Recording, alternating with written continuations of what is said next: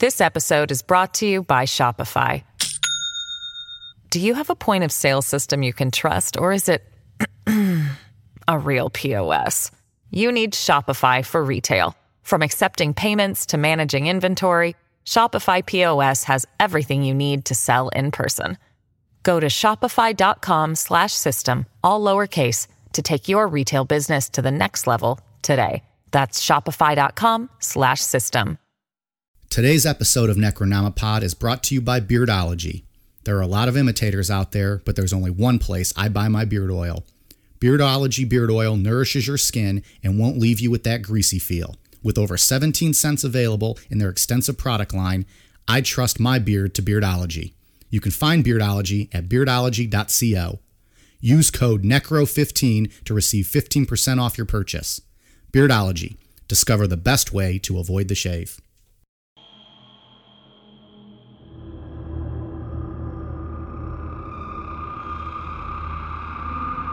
LSD, sarin gas, military helicopters, and AK 47s. Today we discuss Um Shinrikyo's transformation from a cult to a terrorist organization. We'll talk about some of their bumbled up early attacks and the preparation and implementation of their Armageddon attack on Tokyo in 1995. How were they caught? What becomes of Shoko Asahara? And does Um Shinrikyo still exist today? We'll answer these questions and a whole lot more. I'm Mike. I'm Ian. And I'm Dave. If you thought the fat guy passing gas next to you on the subway was traumatic, stick around. These motherfuckers take it to a whole new level.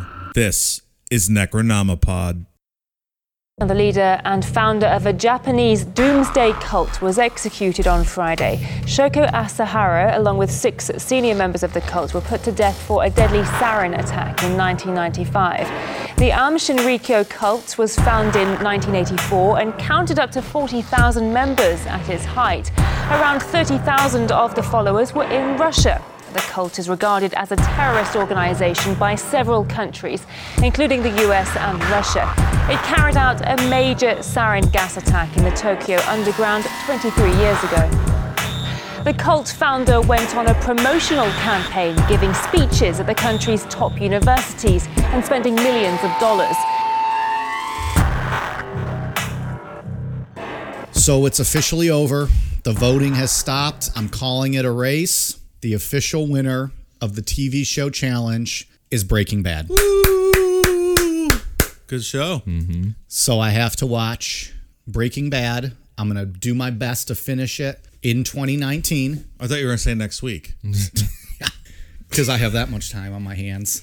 So what is it? Seven seasons, 12 episodes a season, half hour episodes. No, that's an hour. I asked you guys this before and you told me half hour. Son No- of a no one ever said bitch. that. I swear I asked you They're guys. like 45 minutes, I guess, right? I mean, if you commercial free, yeah, 48 minutes probably. This is gonna take longer than I thought. Then, all right. Don't well, make up tales. We never told you that. I swear I asked somebody, You and asked they the wrong told me person. half hour episodes. And then you'll have the movie to watch at the end because that comes out Friday.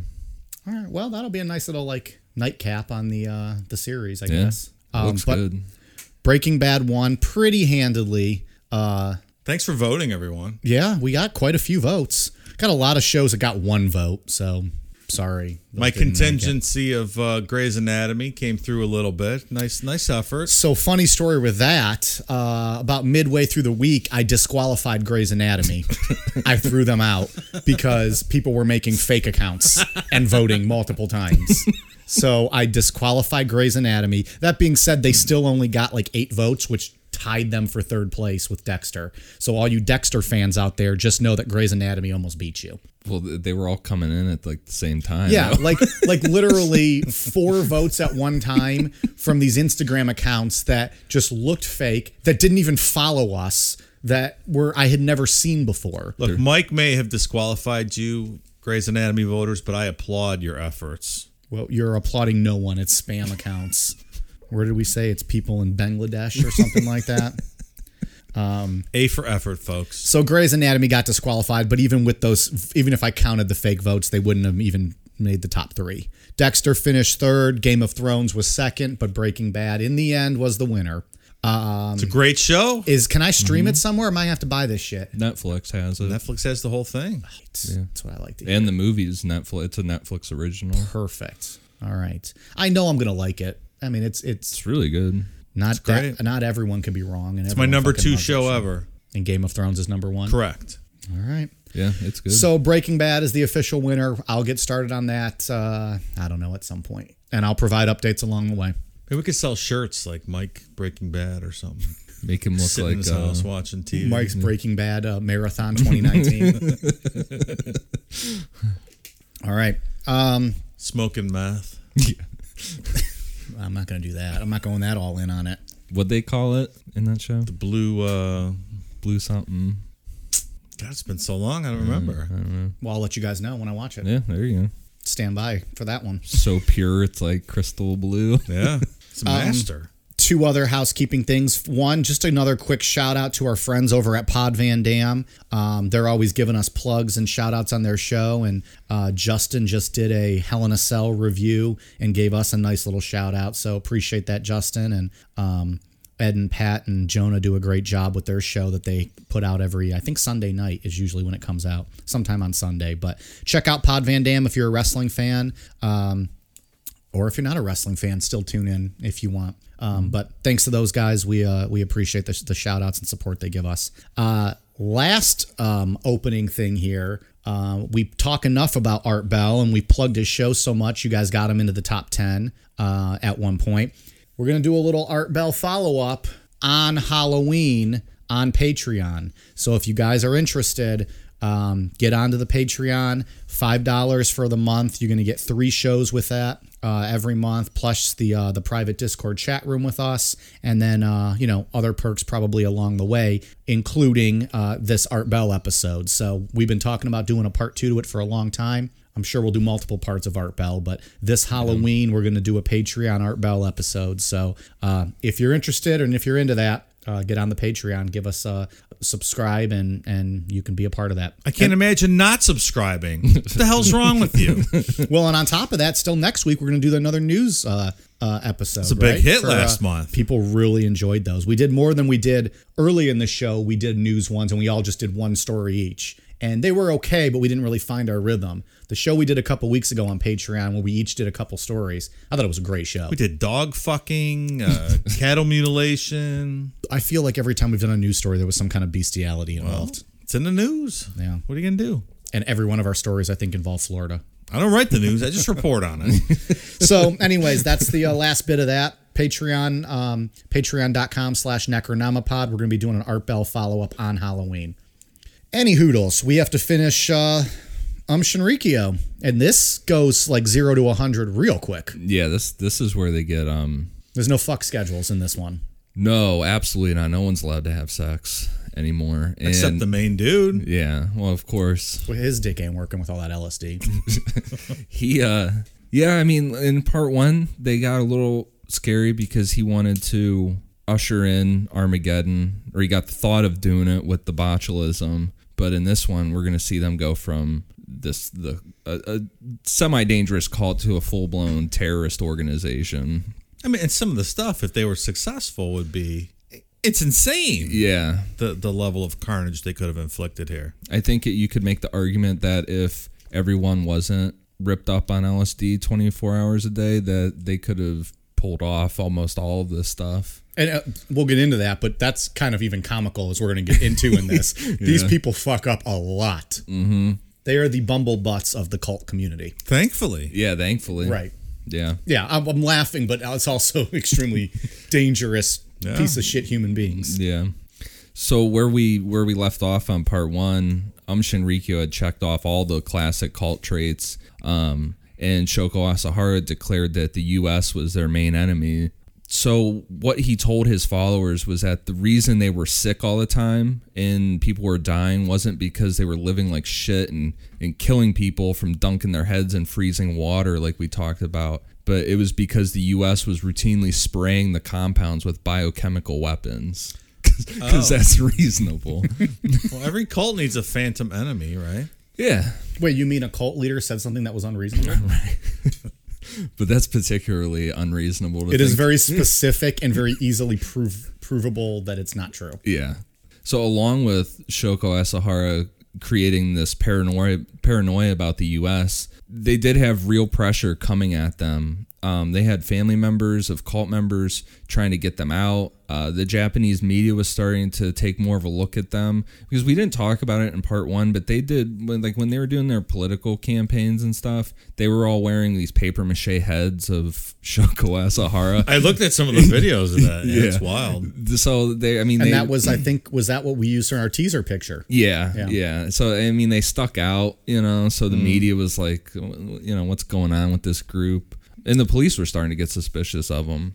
But they don't. They didn't really move right away. It's kind of like in this country where you know you're a religion, so we give you this broad latitude, and we're afraid to crack down on you Yeah, because of the religious freedom aspect. And one of the things I was watching about that um, had some a few people from Japan, like historians, talking about stuff, and they were saying that the Japanese government is really, really wary even today of questioning religions and pushing back because they don't want to even give the impression that they're going to like a post world or pre World War II scenario, emperor, right? Where that was the religion, right with Yeah. like that state sponsored Yeah, religion exactly.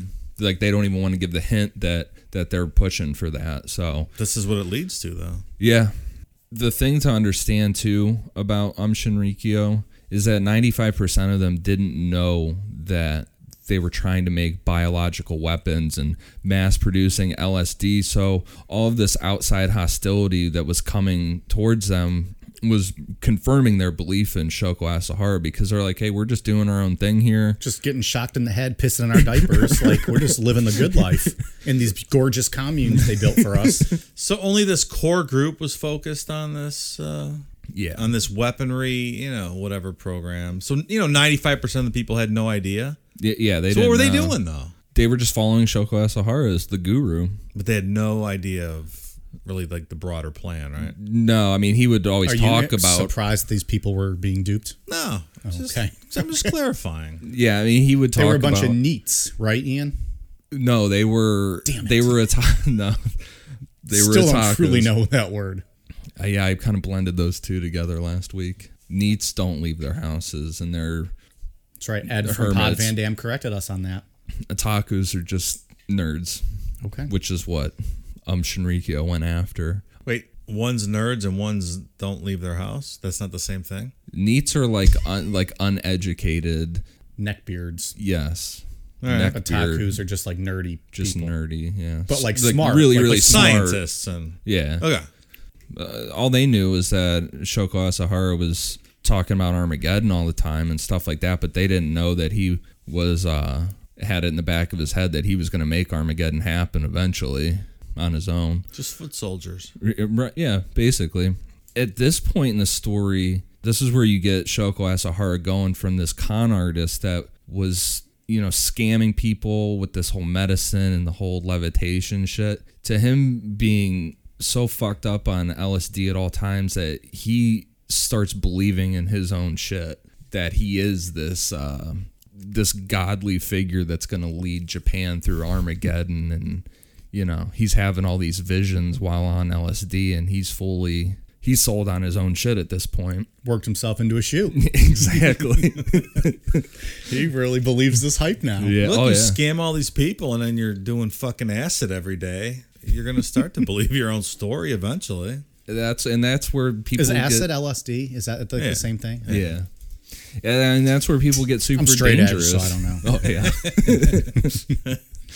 but like Jim Jones at by the end was believing the shit that he was spouting out about the CIA and all that stuff and that's where people get dangerous these Sure. these leaders True believers. Mm-hmm. So, with all this pressure coming from outside places, Shoko Asahara decided that it was time to arm his followers. He purchased a failing ironworks plant and gutted it, and then moved all the machinery to another building.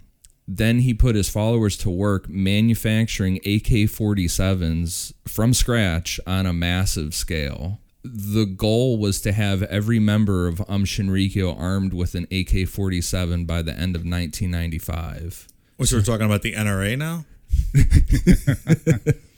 So we're talking, we're talking like at, at minimum ten thousand AK forty sevens. He's Get to work, people. He's producing here or wanting to produce. Machine gun, every man, woman, and child. Yeah, Hopped up on LSD, wearing diapers and helmets. Man, what a sight! making AK forty sevens. Great plan. Getting shocked every two minutes. every time you shock, a little piss squirts out.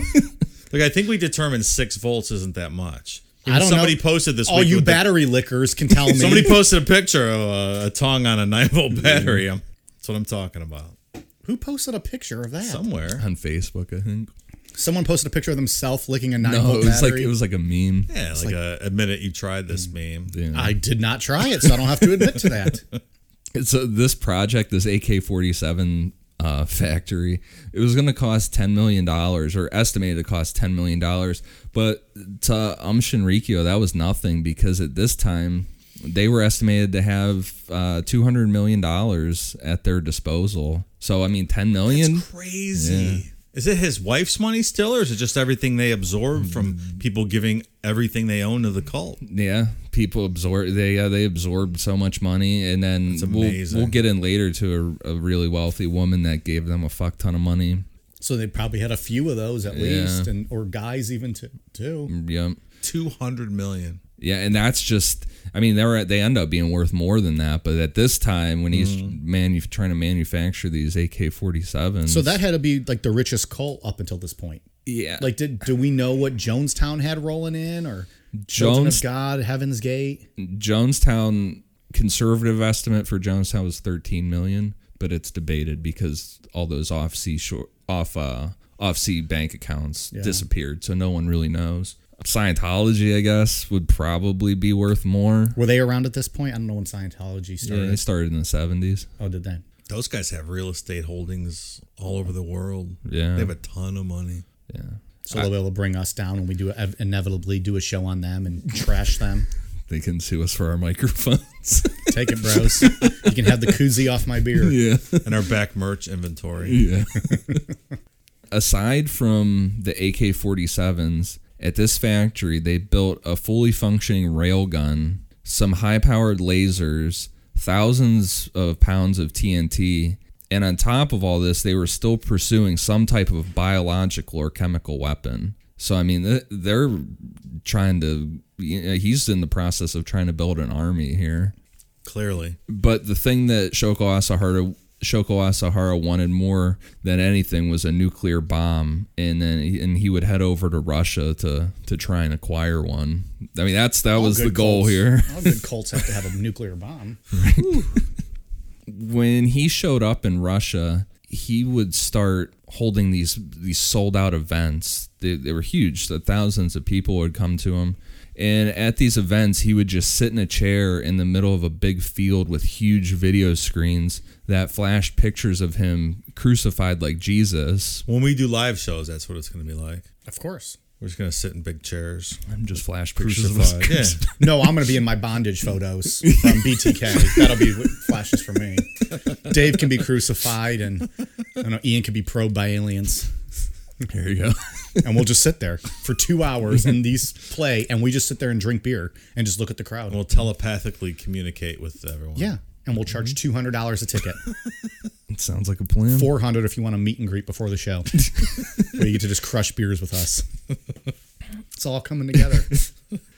after after this went on for a while with these these flashing pictures, um, he would lead the the whole the whole group in this like mass meditation ritual. And man, he Russians ate it up. He gained tons of followers from these events, and by ni- by the end of 1995 or mid 1995, he had 30,000 followers in Russia alone. Which is more than he had in Japan, right? Yeah, he only had at this. Yeah, he had around 10,000 in Japan.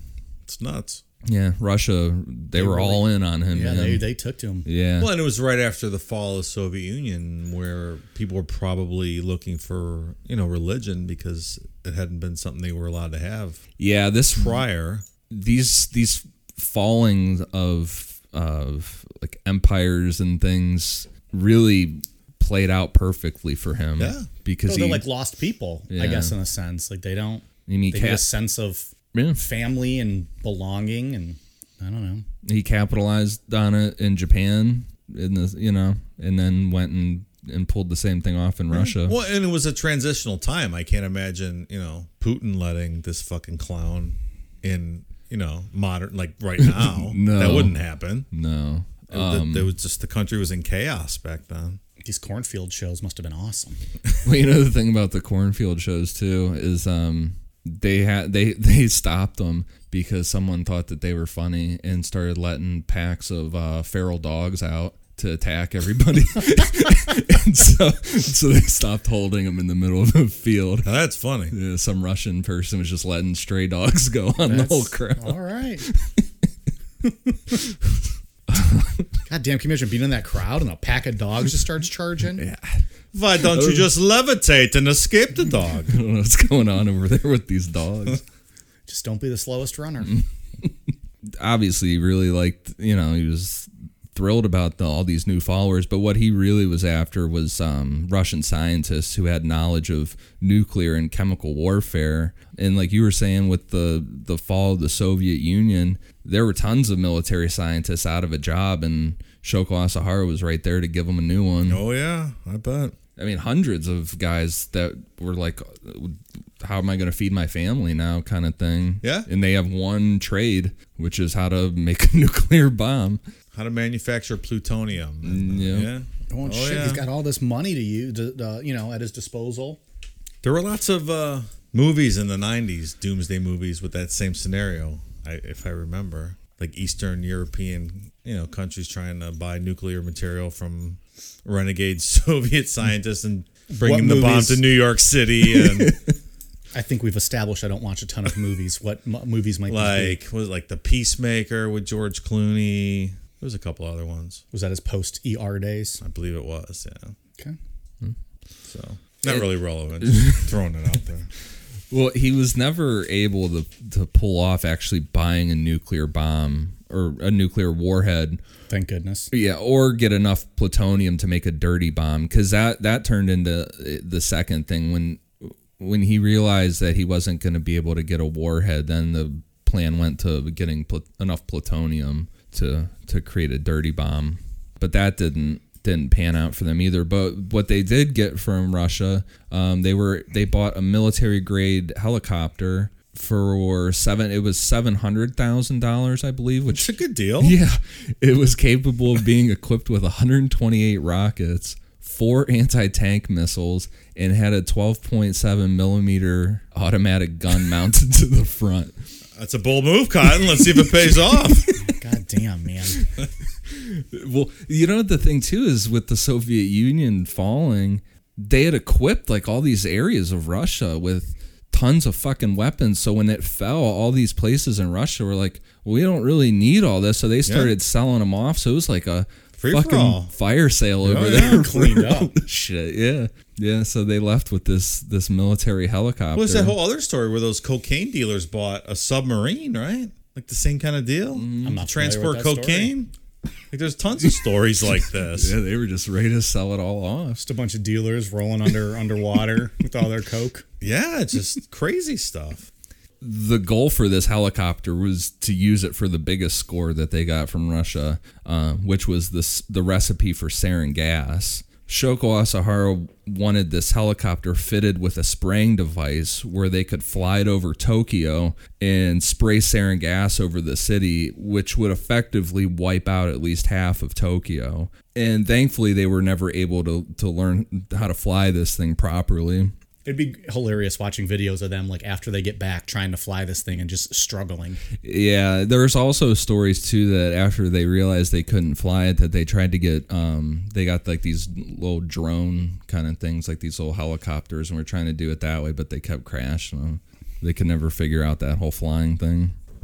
It's because the Earth's flat. they didn't take that into account. True. We've proven that tenfold on this show. So just get just touching on on sarin gas for a second. A person can die from being exposed to sarin gas within 10 minutes of inhaling it. The symptoms start with a runny nose, tightness in the chest, and soon after the person will have difficulty breathing, experience nausea and drooling. And as they continue to lose control of bodily functions, they start vomiting, defecate, and urinate. And then this phase is followed by twitching and jerking. And ultimately, the person just goes into a coma and suffocates. And if a person happens to survive a sarin gas attack, they suffer from, chances are they're going to suffer from lifelong neurological damage. And it's a very, very brutal, Yeah. brutal gas. It's kind of similar to the symptoms you suffer after listening to Britney Spears music. Eerily similar. No, one no, no, would no. It didn't say orgasm. Twitching and jerking, no orgasm. Twitching and jerking. Yeah. Close though, almost the same. Drooling, yeah. Usually some defecation. No vomiting. Depends how much I had to drink. This is sarin gas or a post Britney Spears concert ER report.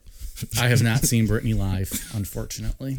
Neither is anyone else. That is not true. She sells out Vegas, man.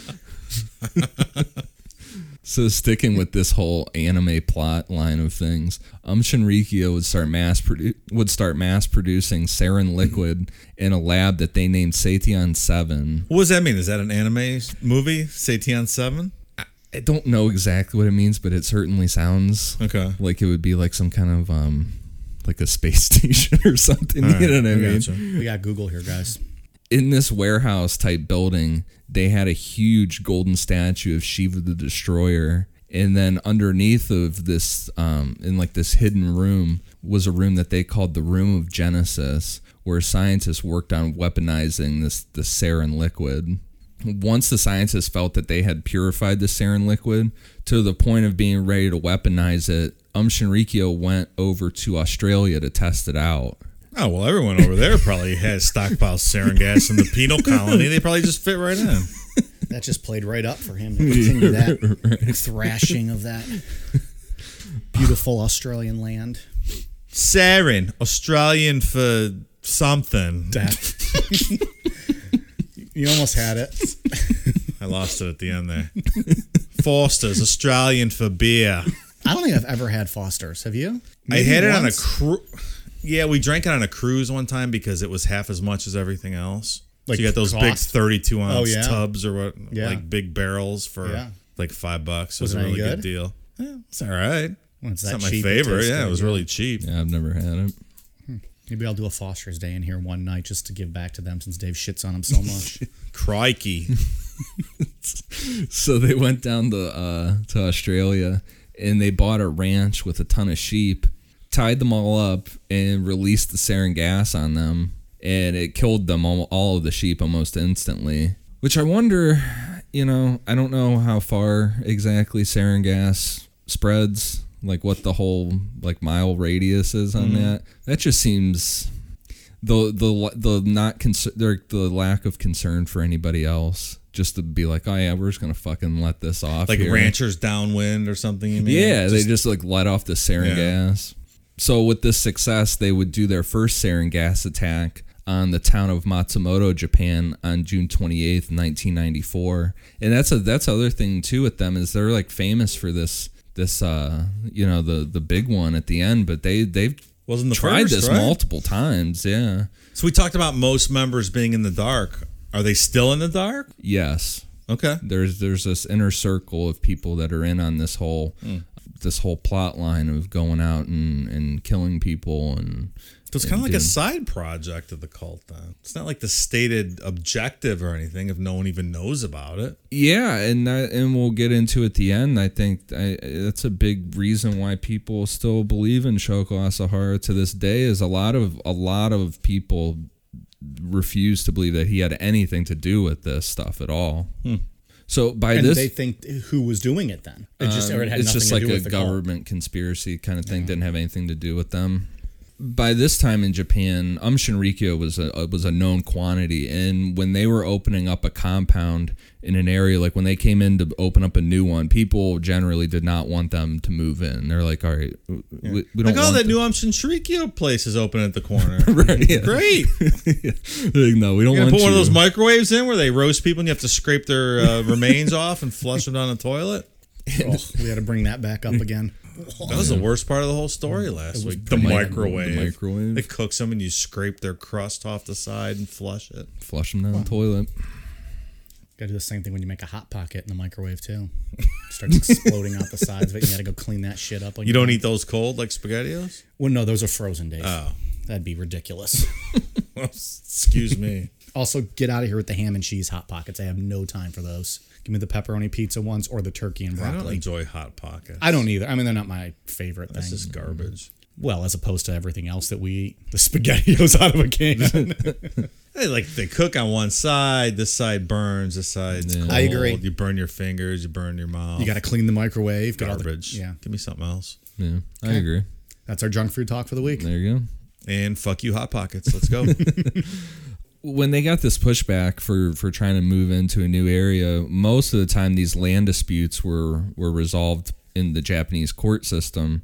But now they had the sarin gas, and this particular land dispute in Matsumoto, Japan, ended in murder. The plan was to go back to their original plan we talked about in part one, which was just hooking up a spraying device to a car's exhaust and then just spraying the sarin gas, killing the three judges that would were going to rule against them in this land dispute. But like mo- almost all things that Um Shinrikyo did, this this plan was just full of fuck ups. First, the head of the operation slept in that day. like you're going to murder people in the morning, you can't even wake up on time. Fucking clowns. Um, also the van that they were driving it took hundreds of pounds of equipment to to get this chemical reaction of the sarin liquid to like to go off and then to spray it everywhere. I mean, this was a pretty elaborate system. So the van, and they had five cult members in the van too. So it was so weighed down that the van could only go 30 miles per hour. That's great. so they were really running behind here.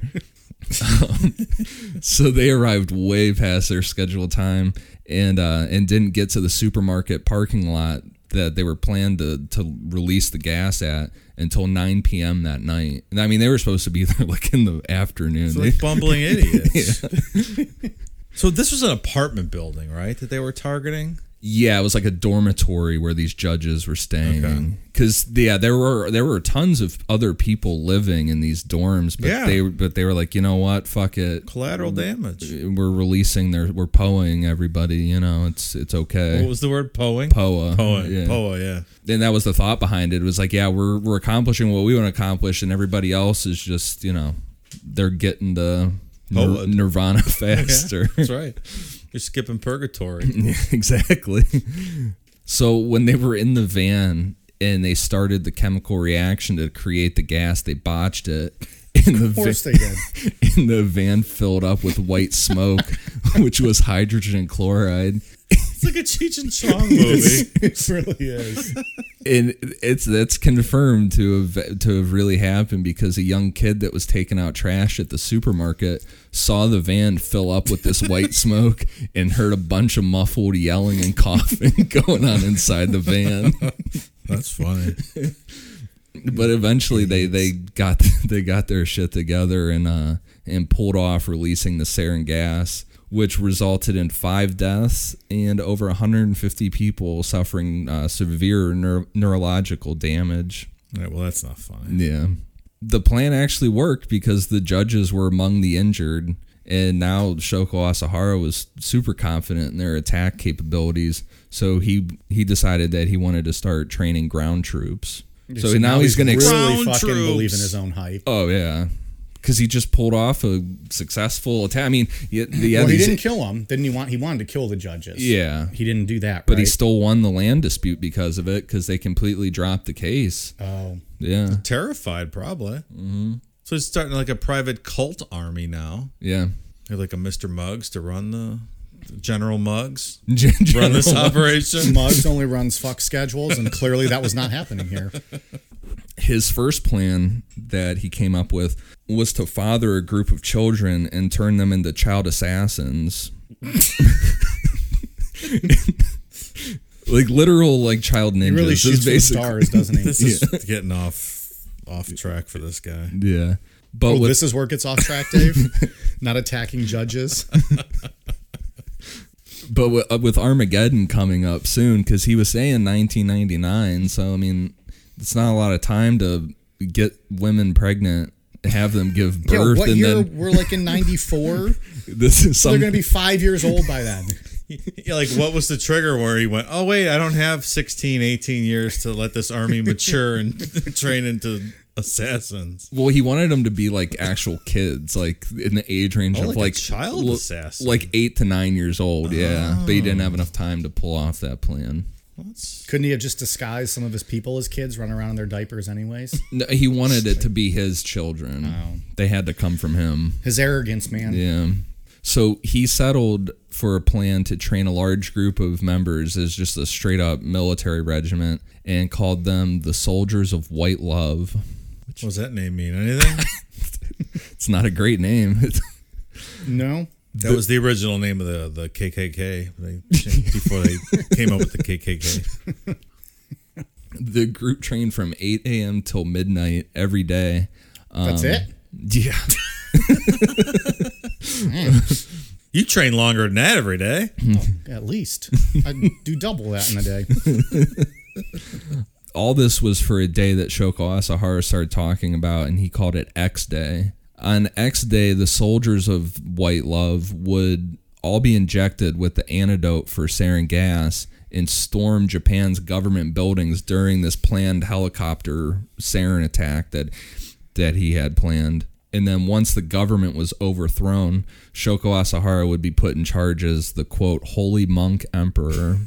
So I mean, he has got some grand plans in his head at this hmm. point. Where's that name come from? The Holy Monk Emperor. Did we talk about that last week? No, that's a new. That was a new thing because he, he well, his init- his original plan was to have a Buddha in every That's what it country. was. Yeah, Buddha, and yeah. yeah, but now he's going to be the Holy Monk uh, Emperor. Plans have changed. Yeah. But I mean, the, the scary thing is about this this stuff is, and we'll see when they get caught in their stockpile. That could be a 100% reality. What he was talking about doing there. That could have, if they could have flown that helicopter, that could have been a hmm. reality.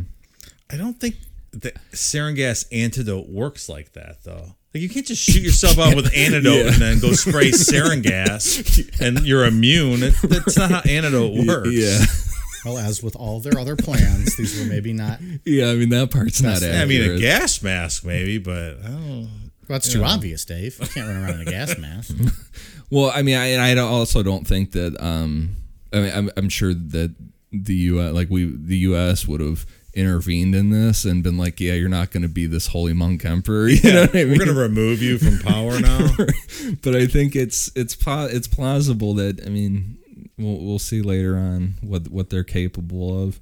So by the end of 1994, Um Shinrikyo would have over 40,000 followers in at least six different countries, close to a billion dollars in assets, and a stockpile of weapons that could easily kill thousands of people. A billion dollars. Yep. And he still can't give his motherfuckers uh, houses to live in. Oh no. Nasty ass communes.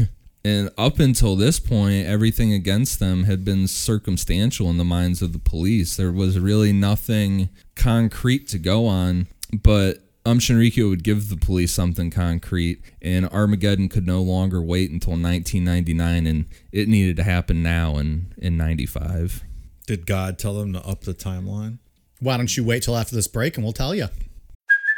Hey, it's Kaley Cuoco for Priceline. Ready to go to your happy place for a happy price? Well, why didn't you say so? Just download the Priceline app right now and save up to 60% on hotels. So, whether it's Cousin Kevin's Kazoo concert in Kansas City, go Kevin, or Becky's Bachelorette Bash in Bermuda, you never have to miss a trip ever again. So, download the Priceline app today. Your savings are waiting. Go to your happy place for a happy price. Go to your happy price, Priceline. See you then. We like to drink beer, a lot of it.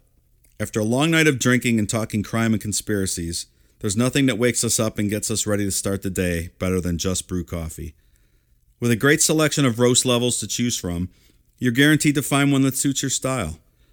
Small batch roasted to highlight the unique features of each coffee bean, Just Brew Coffee caters to both casual and hardcore coffee drinkers alike. Since 2010, Just Brew Coffee has worked tirelessly to perfect the roasting process and technique, which has resulted in seriously delicious, always flavorful, and never bitter tasting coffee. If you're already drinking JBC, raise your mug. If you're not, raise your standards. Check them out in social media and remember, they roast, you just brew. Check out their new online store at youjustbrew.com and up your coffee game today. Use code NECRO15 to receive 15% off your order of two pounds or more. All right, we just dropped some LSD. Now we're back. See where it takes us. So up until this point, um Shinrikyo had pretty much been invincible to to any real repercussions for anything. But they would finally find themselves in some real trouble with the kidnapping and murder of 68 year old Kiyoshi Kariya. Kariya's sister had been a top donor of Um Shinrikyo for years and had given almost $600,000 to the cult over the years. Wow. Yeah. And when this wasn't enough for them, they started to pressure her to sell her property as well. And she said, fuck this, and left the cult. She was like, all right, that's where I'm drawing the line. So Shoko Asahara pissed off, and, and not so much that a member left, but that all that money went away, sent members to go track her down and bring her back. Even when they have a billion dollars in assets, they're worrying about one person leaving like that. Yeah, I think it was more about the land. I think I think he wanted that land Okay. for himself. Was was kind of what it sounded like. Hmm. This four man group he sent out to go find her figured that the best way to track her down would be to kidnap and torture Kiyoshi Kariya to find her whereabouts. Was this another uh, ninja hit squad? Yeah, yeah, but it wasn't. Um, it didn't sound like it was like because the last one was a martial arts expert, a doctor, and so this sounded more like this. These were like four of these just straight up nerds that he sent out to go kidnap this guy. Perfect kidnap squad. other right. Sure. So one night after stalking Kiyoshi, they tranquilized him, threw him in a van, and took him back to one of the compounds. And again, spoiler alert: if you have a bunch of people wrecked on LSD and they tranquilize an old man and torture him, chances are that there's going to be an accident, and that hostage is going to end up dying on accident. And that's exactly what happened to Kiyoshi Kariya. Damn. They accidentally killed him. Yeah. Well, didn't see that coming. So they disposed the the body using the microwave machine. Oh, the microwave machine. it's the worst. Terrible.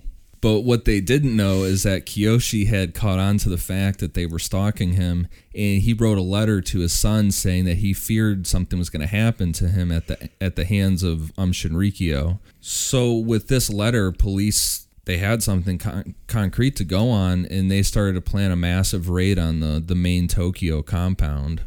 It's about time, right? Mm, Yeah. And like we talked about in part one, Um Shinrikyo had members in the police and, and in the military, so they caught wind of this raid as soon as it was started to be as soon as it started to be planned. And there was no way to cover anything up at this point because they're mass producing AK 47s, they're making sarin liquid. They're mass producing LSD and they have this fucking Russian helicopter parked at the compound. I mean, Yeah, I saw the videos of the helicopter parked there. It's wild. It's just sitting out in the, like the courtyard. So you can't exactly just pack up shop and go hide. Right. no, We this- got to fly the helicopter to safety. When they can't do that. So and that and that's the thing that gets that if you know when you initially just hear about Um Shinrikyo is you're like oh this guy this crazy cult leader is just bringing upon his own religious Armageddon. This was more about covering up what they were doing. You know, I mean it, it's a little bit of both, but it's more that they were trying to get out of this police raid than anything else. Meaning they were caught. If the police raided them, they could not hide all the stuff. They were going to go down. So let's take these drastic measures to Let's get them completely they change get the us. story. Yeah. Okay. so with nowhere to turn, Shoko Asahara decided that it was time for for the Armageddon that he had been planning. So they were forced into it. Yeah. So it wasn't their fault. Um, the police left him with no other move. what are they going to do, right? Don't mess with the bull, you get the horns. His first Got any other good sayings you want to throw out? If you smell what the rock is cooking. be the man, you have to beat the man. I did not have sex with that young woman. Life is like a box of chocolates. Oh, greatest movie of all time, as voted by literally everyone. Not anyone with taste. No, that's uh, not true. That no. that is insane. And still, I was thinking about that all week. I do not understand how people do not like that movie. Because it's It's dumb. amazing. it's amazing. It is so good. It's not great. It's really good. No, It is. no, it's not great. What part of that movie is not good? all of it? Just the whole it is the whole plot line. fantastic. I don't said- I really said have my anything else to say on All this right. matter. Said my piece. with this now being a rushed operation and having to because we're we're in 95 and he had been this was something he would this armageddon was something he was planning on working towards until 99 so he shoko asahara is kind of like scrambling and brainstorming about what to do. And his first plan was to use a huge laser to slice the tokyo police department in half Now that would have been fun to watch. like the literal building itself. yes just Yes. slice it in half Right down the middle. Why don't they just call Godzilla to come and step on it? Well, they were working on that, Dave. But shh. That wasn't supposed to get out. Well, I mean that is most likely a completely LSD fueled idea, you don't say. but they were testing massive weapons grade lasers. There's eyewitness reports of the Tokyo compound just lighting up like fucking glowing super bright at night from from laser tests that they were doing in there. Um, and there were also blueprints found for like this kind of laser energy field that would just disintegrate someone that walked into it. Like they had, they were trying. Damn. It seems, you know, I don't know what the realistic ability to make something like mm-hmm. that is, but So on these compounds where these people are living in filth, did they just have like one building that was like state of the art that like they were testing and making these lasers in and this sarin gas and like the working on nuclear weapons or like they weren't state of the art from what I really? So they were just working in terrible conditions. Yeah, and that's why, like in part one, we were talking about there were a lot of accidents happening. Yeah. where people were dying because they're sitting Getting there. shot with lasers. right? You got a bunch of people all fucked up working on these lasers and building rail guns and shit. I mean, I don't think I want to shock a guy in the head who's working on a laser. feel like that might not be safe. Well, can you imagine even just hitting a joint a couple times and playing with lasers? These guys are fucking dropping acid all day long and playing with lasers. That's why I swear to straight edge lifestyle. when I'm playing with lasers, I want a clear mind. yeah, I I, mean, I applaud you. Yeah, it's very I difficult. applaud that. It's very difficult being straight edge, Dave. when Shoko scientists told him when they're like, "Hey, you know, that's a great idea and everything, but it's going to take a minute to build a laser Hey, like that." Love the idea, but we might need to put a pin in that for a little bit. We're not going to be sawing buildings in half tomorrow. I'm digging the enthusiasm, Shoko. Don't get me wrong. We're going to get there. Please don't kill me. I've already poo pooed in my diaper twice today. I took 25 hits of blotter this morning, so I don't really know exactly what you're saying right now. So then his next idea was to use that that Russian helicopter and spray the whole city with LSD. but, but again, they couldn't figure out how to fly it, so so that was out of the out of the question. Yeah. Um Shinrikyo got the word that the uh, the raid had an official date of March 21st, 1995. And out of ideas, Shoko Asahara turned to the only thing that had technically worked in the past, which was the sarin gas. Because they had all this stuff in production, but the only thing that ever panned out for them as far as the show's concerned. When it was the stuff they had ready to go. Yeah.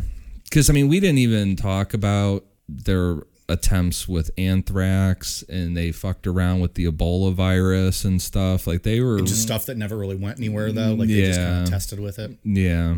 So for their target, they picked an area that would cause the most chaos, which was the Tokyo subway system.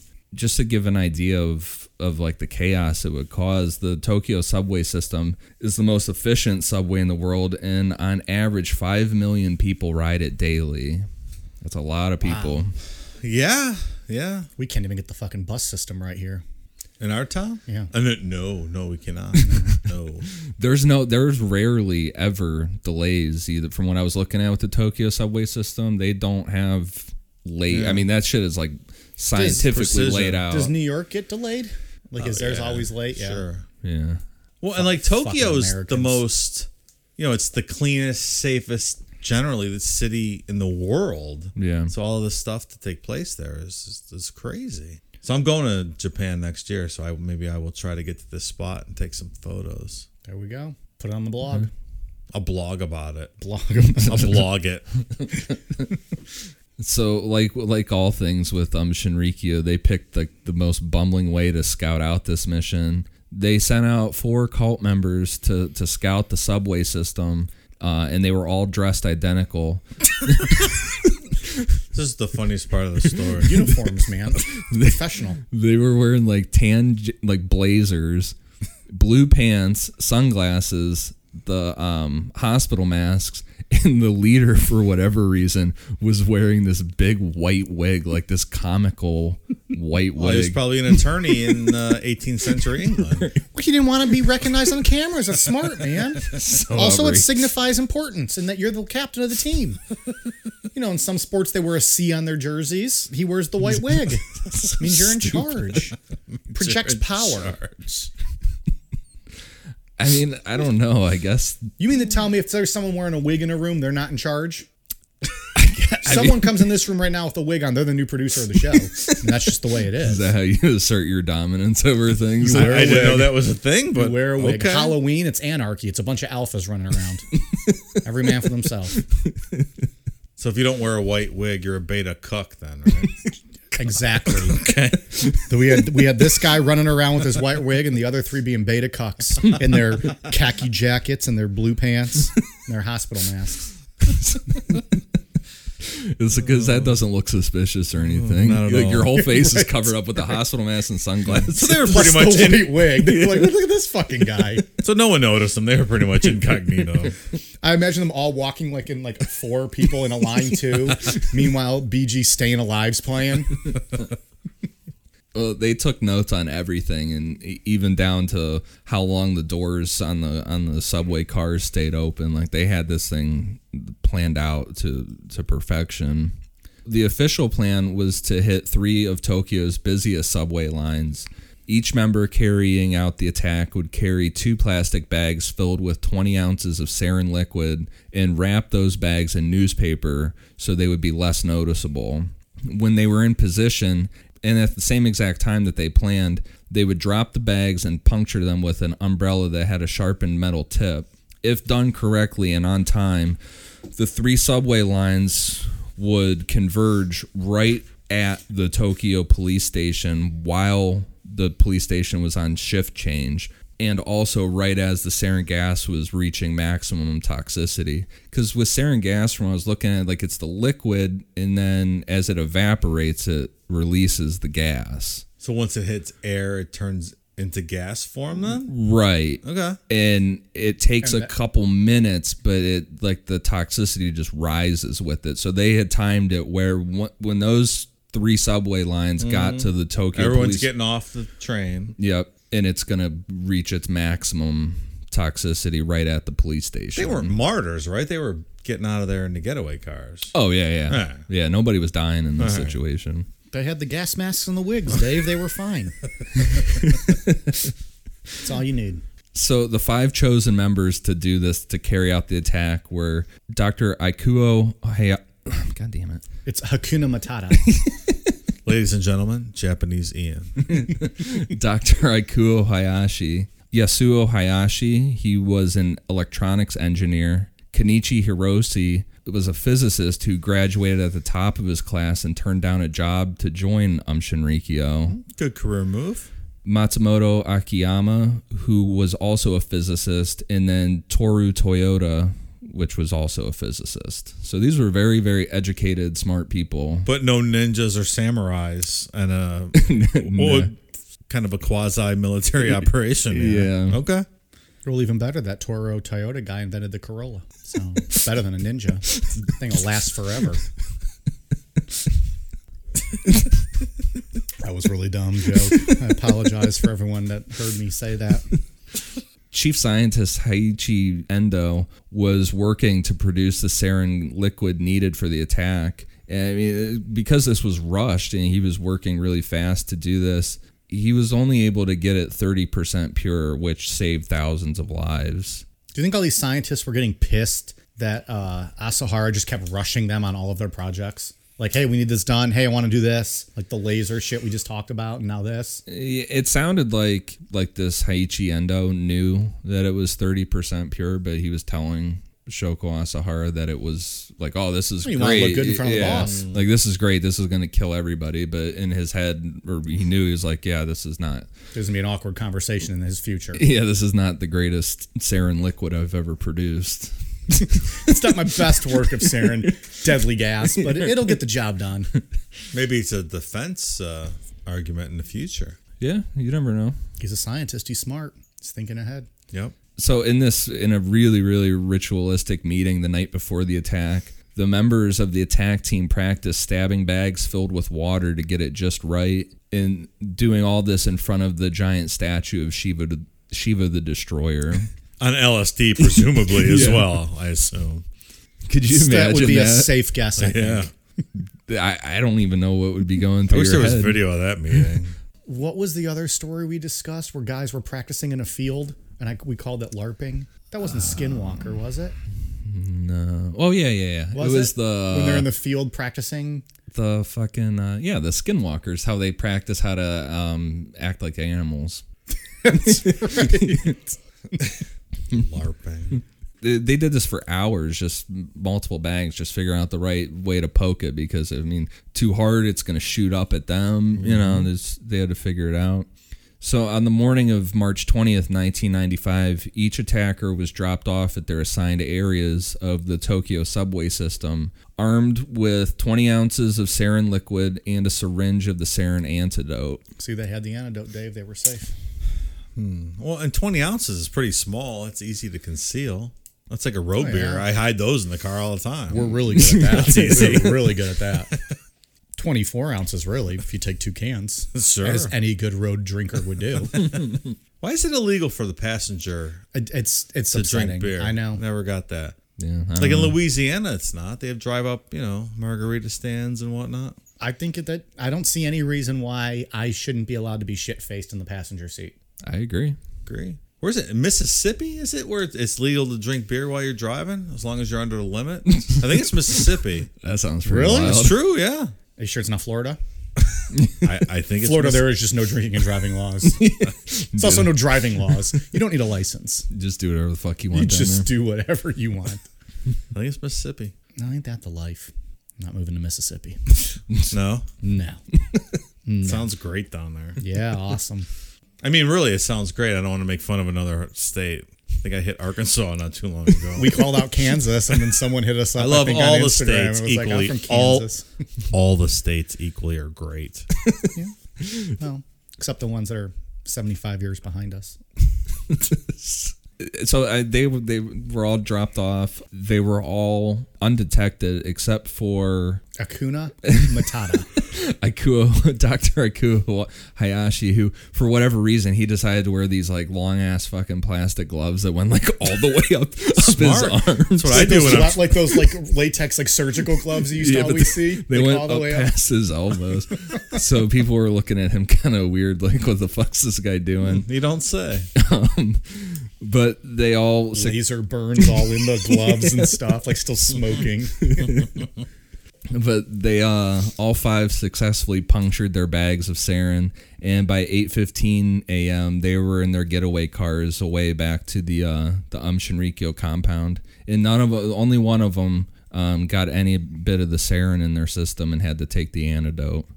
The scene started like just trains full of people with colds, coughing, and having runny nose. And within a minute or so, people started collapsing to the ground. And Can you imagine that what this scene would be like? Like if you're on the subway, it's already scary. crowded as it is. Yeah. Now everyone's like coughing up a lung and people are keeling over. Well, I mean, people are people are throwing up. They're foaming at the mouth with blood and stuff. Because clearly at that point you recognize that there's some sort of something attack. Yeah. yeah. Well, and because sarin is odorless, but when it's not pure like that, it gives off a smell. Like one witness said, it's like all of a sudden it started smelling like like what did you say mustard mixed with uh, burning rubber. So they knew something was going on. So they could smell it a little bit because it Yeah. wasn't pure. but the trains kept moving because the conductors didn't know.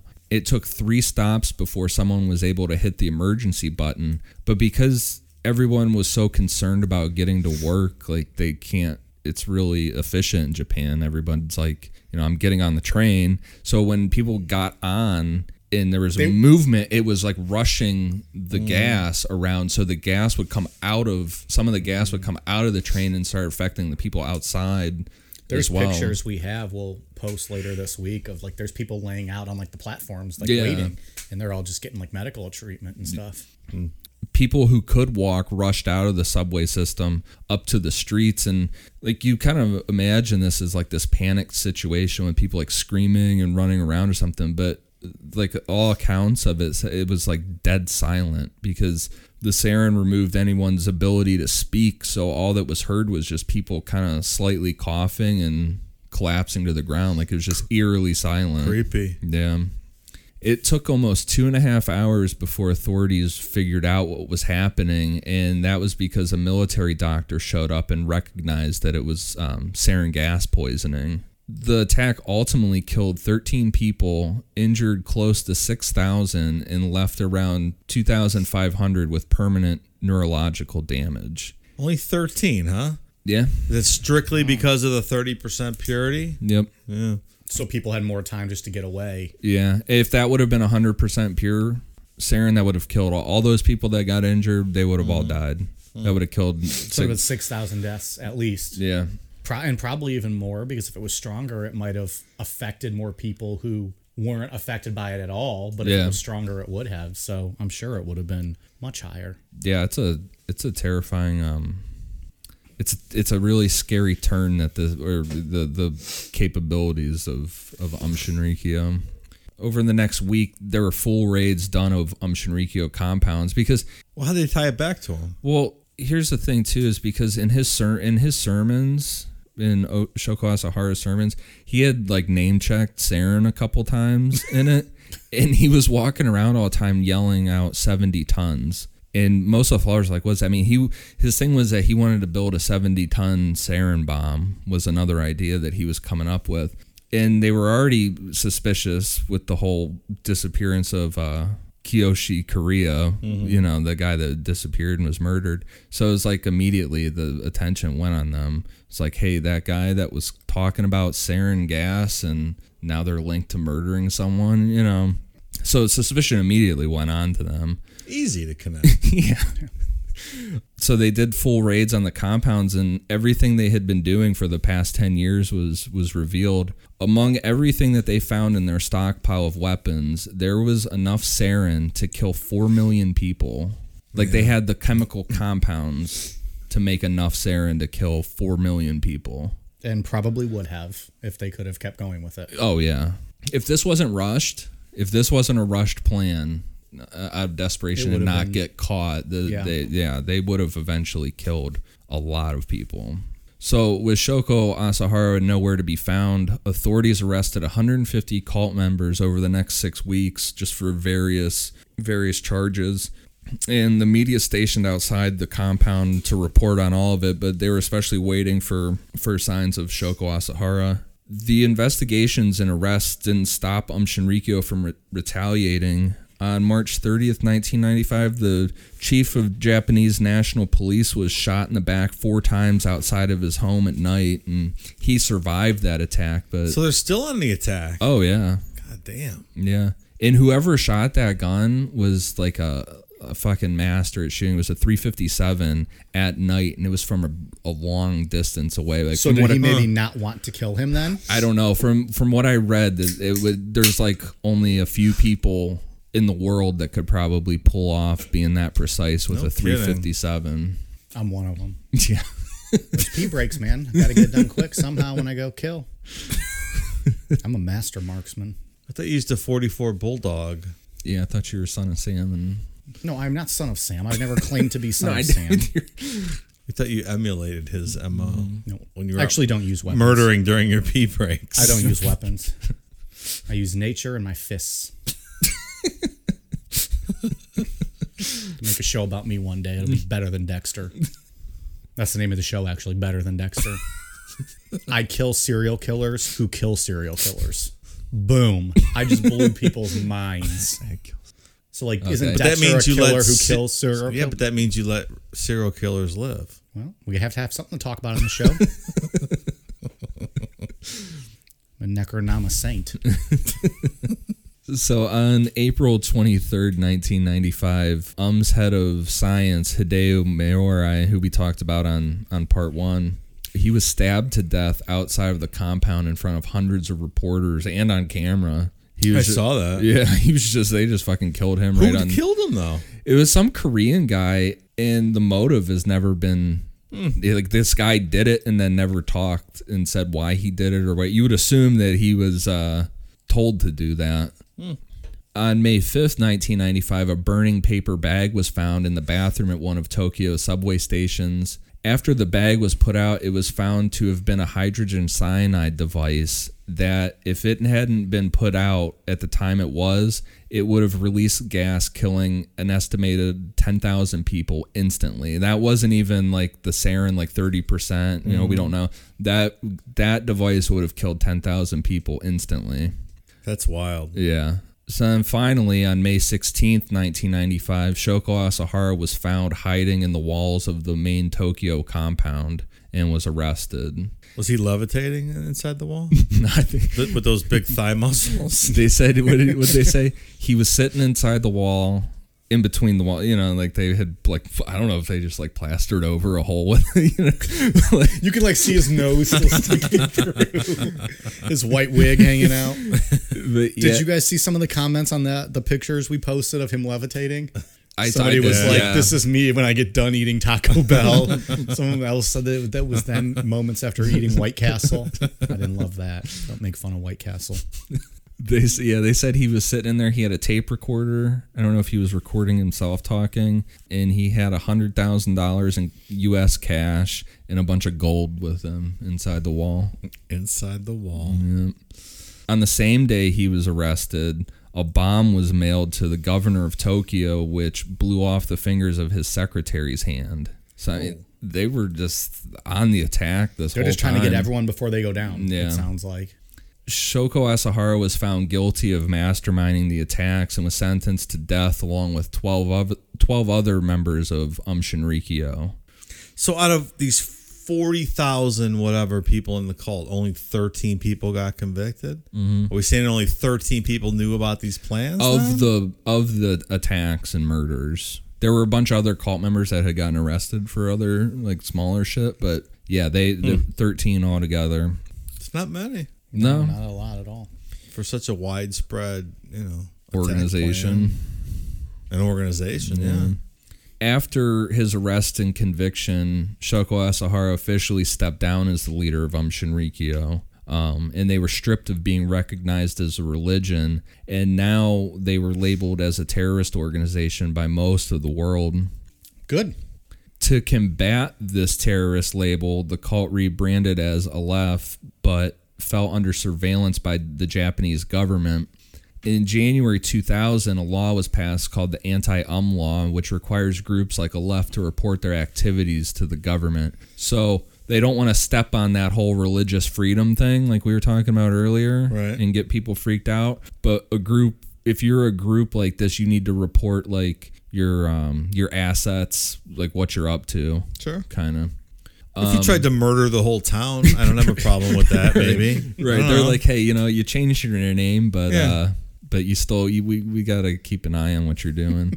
they were to report monthly for 3 years, but in January 2003, the Japanese government found enough evidence that Aleph still very much believed in Shoko Asahara and they were placed under another 3 years of surveillance. So probably a wise move.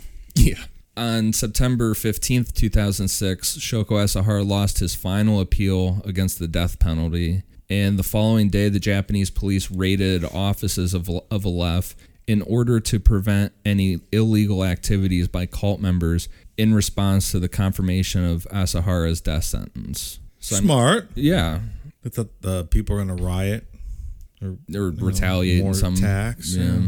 On March 8th, 2007, Fumihiro Joyu, the former Um Shinrikyo spokesman and head of Aum's Moscow operation, formally announced this long expected split of the group. Joyu was going to take half of a Aleph with him, and it was called Hikari no Wa, which translates to Circle of Light. And they claim to have been committed to uniting science and religion and creating a quote, the new science of the human mind. And they were aiming to get away from that whole criminal thing of wanting to kill everybody. Reform themselves. So that guy had no involvement in the plan to murder everybody. I don't believe that, but Hmm. I'm sure he, as a spokesperson of Um Shinrikyo, he Yeah, knew. right. Oh, I had no. no. In April 2011, the Public Security Intelligence A- Agency stated that Aleph had about 1,500 members, and in July 2011, the cult reported its membership as 1,030. Aleph was reportedly active in trying to recruit new members via social media and on college campuses. So I, I guess you can assume everyone's familiar with this story in Japan. So what are they luring people with? Like, what's the appeal now to draw them in? You should attend a recruitment uh, event that they have. it's still from what i saw it's still young people that are like kind of disillusioned with society over there. And there's a lot of holdovers from from um shinrikyo. Like we were like i was saying earlier people 95% of them didn't know. And most of those people were so they just broken and brainwashed from this whole thing. They refused to believe that shoko asahara was responsible for anything like this and there was Yeah, lots of yeah. kid there was lots of kids involved in the cult and they were like trying to um i guess assimilate would that be the right word back into regular society like so they were sense. there was some of these kids like were stories about like when the teacher would leave the classroom or something they would come back and these kids would have like erased the teacher's name off the board and write shoko asahara's name Oh, and stuff Yeah. so they, these kids were very, it was very ingrained in a lot of people. Sometime after April of 2013, the Public Security Intelligence Agency took a photograph inside one of Aleph's facilities. In this photograph, a bundle of papers was pierced with a knife on like this altar type object. So they're still doing this magical kind of mm-hmm. shit. The papers included photographs of PSIA employees and directors, police officers, and lawyer Taro Takimoto, who helped followers leave Um Shinrikyo. Um, at least at this and point, they already killed that one lawyer that we talked about last week, right? Yes, they went it's to his Sum- house and yeah, so- killed his family. yeah, that's uh, Tsutsumi Sakamoto guy. And at least at this point in time, Aleph still displayed portraits of Shoko Asahara and demanded followers dependents using videos of, of And this was Shoko. 2013. Yeah. this was just a few years ago. Yeah. So was that a hit list then? Yeah, that's what it sounded like, or at least it's some because they were always this magical kind of group, you know, this mix of willing things into existence mm. with whatever, you know. So I think at minimum, it's a willing or attempting to will that into existence. On April 5th, 2016, uh, the Investigative Committee of Russia announced that it had opened up a criminal case against Um followers and that its investigators, along with the Federal Security Service, were conducting raids in Moscow and St. Petersburg to find to confiscate literature, religious items, and electronic information. On September 20th, 2016, the Russian government officially banned Um Shinrikyo in the country and declared it a terrorist organization. And I saw videos of those raids on. They had like some like it looked like police cam kind of things from the Russian raids. Right. And yeah, I mean it looks like a fucking Um Shinrikyo setup. Only took 20 years. Yeah, for them to ban it. Yeah. So on July 6, 2018, Shoko Asahara and six other members of Aum Shinrikyo were executed by hanging. And, you know, this whole time, Shoko Asahara had been in solitary confinement. He was completely broken. They've, what they call it, imprisonment psychosis, something along those lines. Okay. That his brain was just completely gone from sitting by himself like, went for all- crazy. Mhm, for all those years. Yeah, that'd be tough. Understandable. Yeah, it's kind of like karma's a bitch. He broke all those Yeah. people, and I don't feel bad for him. Put him in the microwave, motherfucker. they should have done. Put him in alive. Just let him burn up that like at the end of uh, Last House on the Left. Yeah. they had a lot. Japan had a lot of press conferences from the from the government warning people against any type of retaliation or anything for for the execution of Shoko Asahara. And they like the U.S. government warned about storming Area 51. Like it would behoove you not to do that. Yeah, it was it was more along the lines of uh, they were it was more polite. It was like, please don't do that kind of thing. Like it wasn't. Japan's was? Yeah, Yeah. it wasn't like we're gonna fuck Please- you please up. don't do that. right. and they keep it secret over there too, from what I was seeing about the death penalty or the when they carry out a death sentence. They don't tell anybody that they're doing it oh, like when it's gonna happen. when it's it just happens. Like and th- then- that morning or something, right? Like, ah, it's your day. Yeah, and they don't even tell like the media or any even family members of someone that's going to be sentenced to death.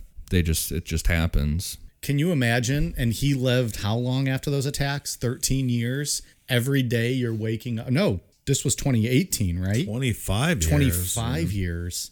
Yeah, well, yeah, roughly. All of them. There were And six executed. You just wake up every day n- not knowing if you're going to get killed that day. Yeah. Maybe, maybe that's the point. I'd lose my mind too. you know maybe that's what you deserve when you try to kill six thousand people. I'm not saying You know, I, I I'm know. not saying it's wrong. I'm just saying imagine. Maybe you don't get a last meal of uh, two whole fried chickens, lobster, cherry cobbler, ice cream. Is that your your last meal? I don't know. I'm There's just a good conversation for us one day. What's your your last meal. That is a good conversation. I don't think you. It doesn't sound. like I'd want Japan endless shrimp one. from Red Lobster. Ha! Now you can't kill me, fuckers. It's endless shrimp. I'm eating forever. That's your plan, huh? It's my plan. And you live. What are you gonna do? They can't tell you no. It's endless shrimp. So All the basic white girls out there would have bottomless mimosas, and they just drink those. for their basic last white meal. girls. You know they love brunch. I love brunch too. I don't. I don't because I'm not a basic white girl. I mean, It's just sure. it's just drinking in the morning on the weekends. I don't know what's but wrong that's with that. I wake up and do just that, and eat my leftover pizza or whatever from the night before. Pick my beat ups uh, chicken wings up off the floor. and eat those. Quarter can of spaghettios cold. No, I eat those all in one sitting. There's no leftovers with that. Only an idiot would save a can to the next day then eat it. what do you want for your last meal? Just a cold can of SpaghettiOs with meatballs, please. A hot pocket. Oh, I burned my fucking mouth. Oh, Damn it! It's never it's never gonna heal. This is the worst day of my life. On July sixth, 2018, the following Um Shinrikyo members were executed by hanging Shoko Asahara, uh, Yoshihiro Inoue, who was the head intelligence and chief coordinator of the, the subway attack, Tomomitsu Niimi, he was the getaway car driver, Tomomasa Nakagawa, um, he was one of the, the perpetrators of the Tsutsumi Sakamoto family murder that we talked about on part one. The lawyer, right? Yeah. Kiyohide Hayakawa. Um, he was Aum's construction minister. He was convicted of strangling one of the cult members in 1989. He was one of those first ones we talked about. I think I believe that victim went into the uh, into that first contraption they built where the hot sand shot up. Terrible. Oof. Seiichi Endo, which we just talked about, which was the head scientist that, that was making all the sarin solution. Masami Tsuchiya, uh, Um Shinrikyo's chief chemist and director of gas, the sarin gas manufacturing. Then the six remaining Um Shinrikyo members were executed on uh, July 26, 2018. Yasuo Hayashi, Kenichi Hirose, Toru Toyota, Matsumoto Okiyama, Kazuaki Okazaki, Satoru Hashimoto. Those were all members who carried out the subway attack, the subway attacks, and the Tsutsumi Sakamoto family murders. Boom, dead. Yeah, yeah, they hung them all. And I saw the room that they hang people in over there. It's not uh kind of looks like it's out of a horror movie. It's like this really Really? run, run down, shitty ass looking place. I guess they really don't need it to be nice. no. but it does look like it's out of a horror movie. Like it's just this kind of basement, dark looking place. So. You know, what are you gonna do? Yep. Shoko Asahara's ashes will be collected by his youngest daughter, according to his will. She urged her relatives and cult members to, quote, put an end to the um and stop hating society. The ashes will be kept at the detention center for the time being for fears of reprisals from other elements of the cult. So his ashes are still there. They don't Still there, huh? Yeah, it's Yeah. like a year and a half now. Yeah, they're not giving them up because they don't want. I mean, they it's proven throughout all this time that they have a problem with this still, with people believing in him, and Sounds like it. Can we get the ashes for our studio? Maybe. Can we buy them out from Can we under? put in a bid for the ashes? of Shoko Asahara. yeah, That would be the shit. I think we should do it. What would we do with them? Put them right there next to you on the shelf, and then that, let- that's it. They're just there, just a part part of our studio. Like how just to show how how current this really is.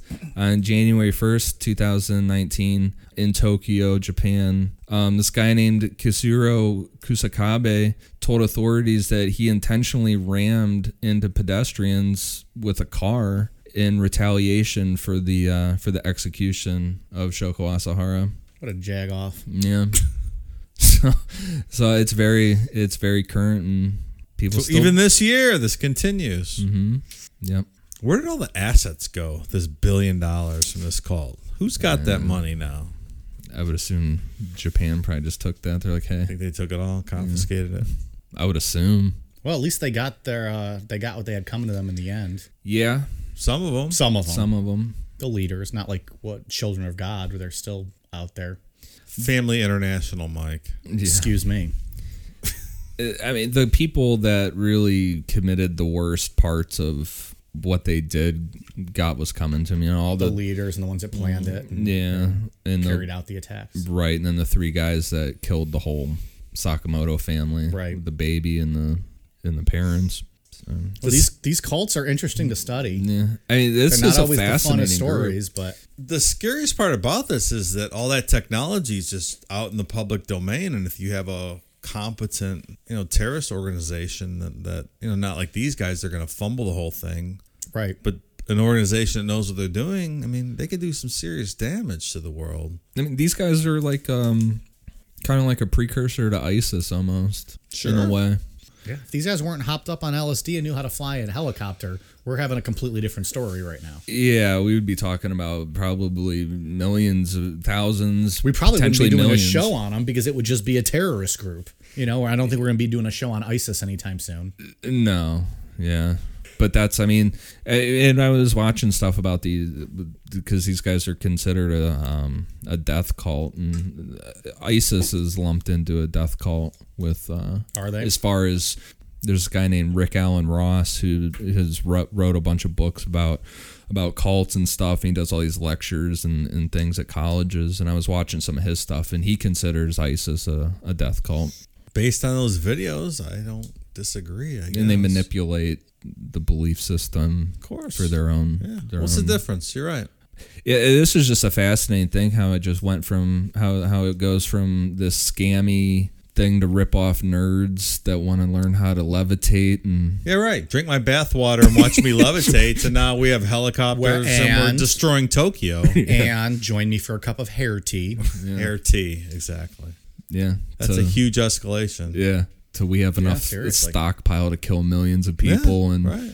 And then actually do kill tens of people at least. yeah, and sicken and And, well, yeah, Cause permanent thousands, damage. Thousands Yeah. upon thousands. Yeah, you know, one there when I was re- watching stuff and, and reading stuff, there's like brutal injuries too because the sarin gas burns can burn your eyes and stuff. Like I saw one lady that her con- her eye contacts were like just like melted to her eyes, and she had to have, oh, she had to have her eyes removed. Now you're going to make my eyes water the rest of the night. I can't do that eyeball shit. That's horrible. yeah, I mean just brutal stuff they cause to people. My eyes are all watery now. Oh, I couldn't imagine. Yeah, but yeah, it's it's it's really uh Gotta save that for the end. Just slide that in there, didn't you? That's what she said. it's a fascinating group though and then it still goes on to this day i mean that they still have such a hold shoko asahara still has such a hold on people even after he's dead and then there's and lots of people have that feeling of like that they're not gonna get this true enlightenment without Mm-hmm. him still around. Well, and now they they see him as a martyr, I'm sure, and Yeah. yeah. They could be, you know, doing sarin gas right now. Yeah, I mean, who knows what they're up to? I mean, they're a shell of what they once were, but yeah, I mean, they're. I, I mean, now with people like this guy in the beginning of the year who just decided to drive a car Mm-hmm. into a group of people, you know, should have stayed as an anime plotline. They were much cooler back then, and drinking dude's bathwater or whatever they're doing with it. Why do you want to kill the world when you found people that'll give you, you know, seven grand for bathwater? Uh, yeah, That's good enough for me. I would live that life. Start leave the world alone, man. Just Yeah. Cash the checks, motherfucker. right, just keep taking those baths and selling that water. and get paid. Start believing your own hype, I guess, and They always do. all those drugs involved. Yeah, I think the acid help. Yeah, and, and you know the thing about doing all that acid, is it's gonna cause permanent brain damage after a while. I think after, I mean, I don't know how many hits it would take, but probably not too many to change your brain chemistry. Sure. So All right, Ian, you got anything else? Any closer ups for uh, um, Shinrikyo? no, I think I, uh Hit all the hot spots. yeah, I think that eye contact thing was the last little bit of information I had in Well, my thanks head. for that. Yeah, thank you. Dave, you got anything else? No, that's a wrap. Um, just a reminder, patreon.com slash necronomipod. We would love if you want if uh, you could sign up. We got some awesome content coming up later this month. Next week we're going to do a news story show. And then uh, on Halloween, the return of Art Bell. Um, that's going to be really fun. I, I'm pretty I think it's the most excited I've ever been for a show. I'll keep it in my pants for now, but I'm pretty excited about it. So, anyways, patreon.com slash necronomipod. Uh, please check us out uh, on there. We'd love to have you. Uh, we have a few new patrons we want to give a shout out to. Uh, thank you very much to Katie Bird, Richard Ramirez, and Ty Johnson. Thanks a lot. We appreciate it. Hope you guys have been enjoying the bonus content. Uh, Ian, what do you got? Anything uh, from your end? For iTunes, I have Respect, Crazy Lawnmower Guy, which he gave us that awesome review about Kevin Smith and Art Bell having sex. And You should probably put that in better context for people what his review. because otherwise they're just going to think. No, his review said that uh, it, it- the show was if Kevin Smith and Art Bell had sex while watching the History Channel and made a baby. That's a fantastic I like it. Yeah. Can we put that on a t shirt? and the very best. Thank you guys for the reviews. Dave, what else you got for us? On Instagram, PNW Pug. Thanks for that great uh, photo shoot you He did there awesome with, the, with the with the necro apparel. Yeah. Very cool. And on Twitter, Jordan Jordan. Thank you. All right. Um, we are on the socials at Necronomipod. Hit us up there. We love chatting with you guys. Let us know your thoughts, uh, any recommendations you might want us to look into for shows. Not guaranteeing we'll do them, but we will check them out at the very least and look into it. And uh, thanks for always listening. All right, you guys ready for a cool down beer? Cheers.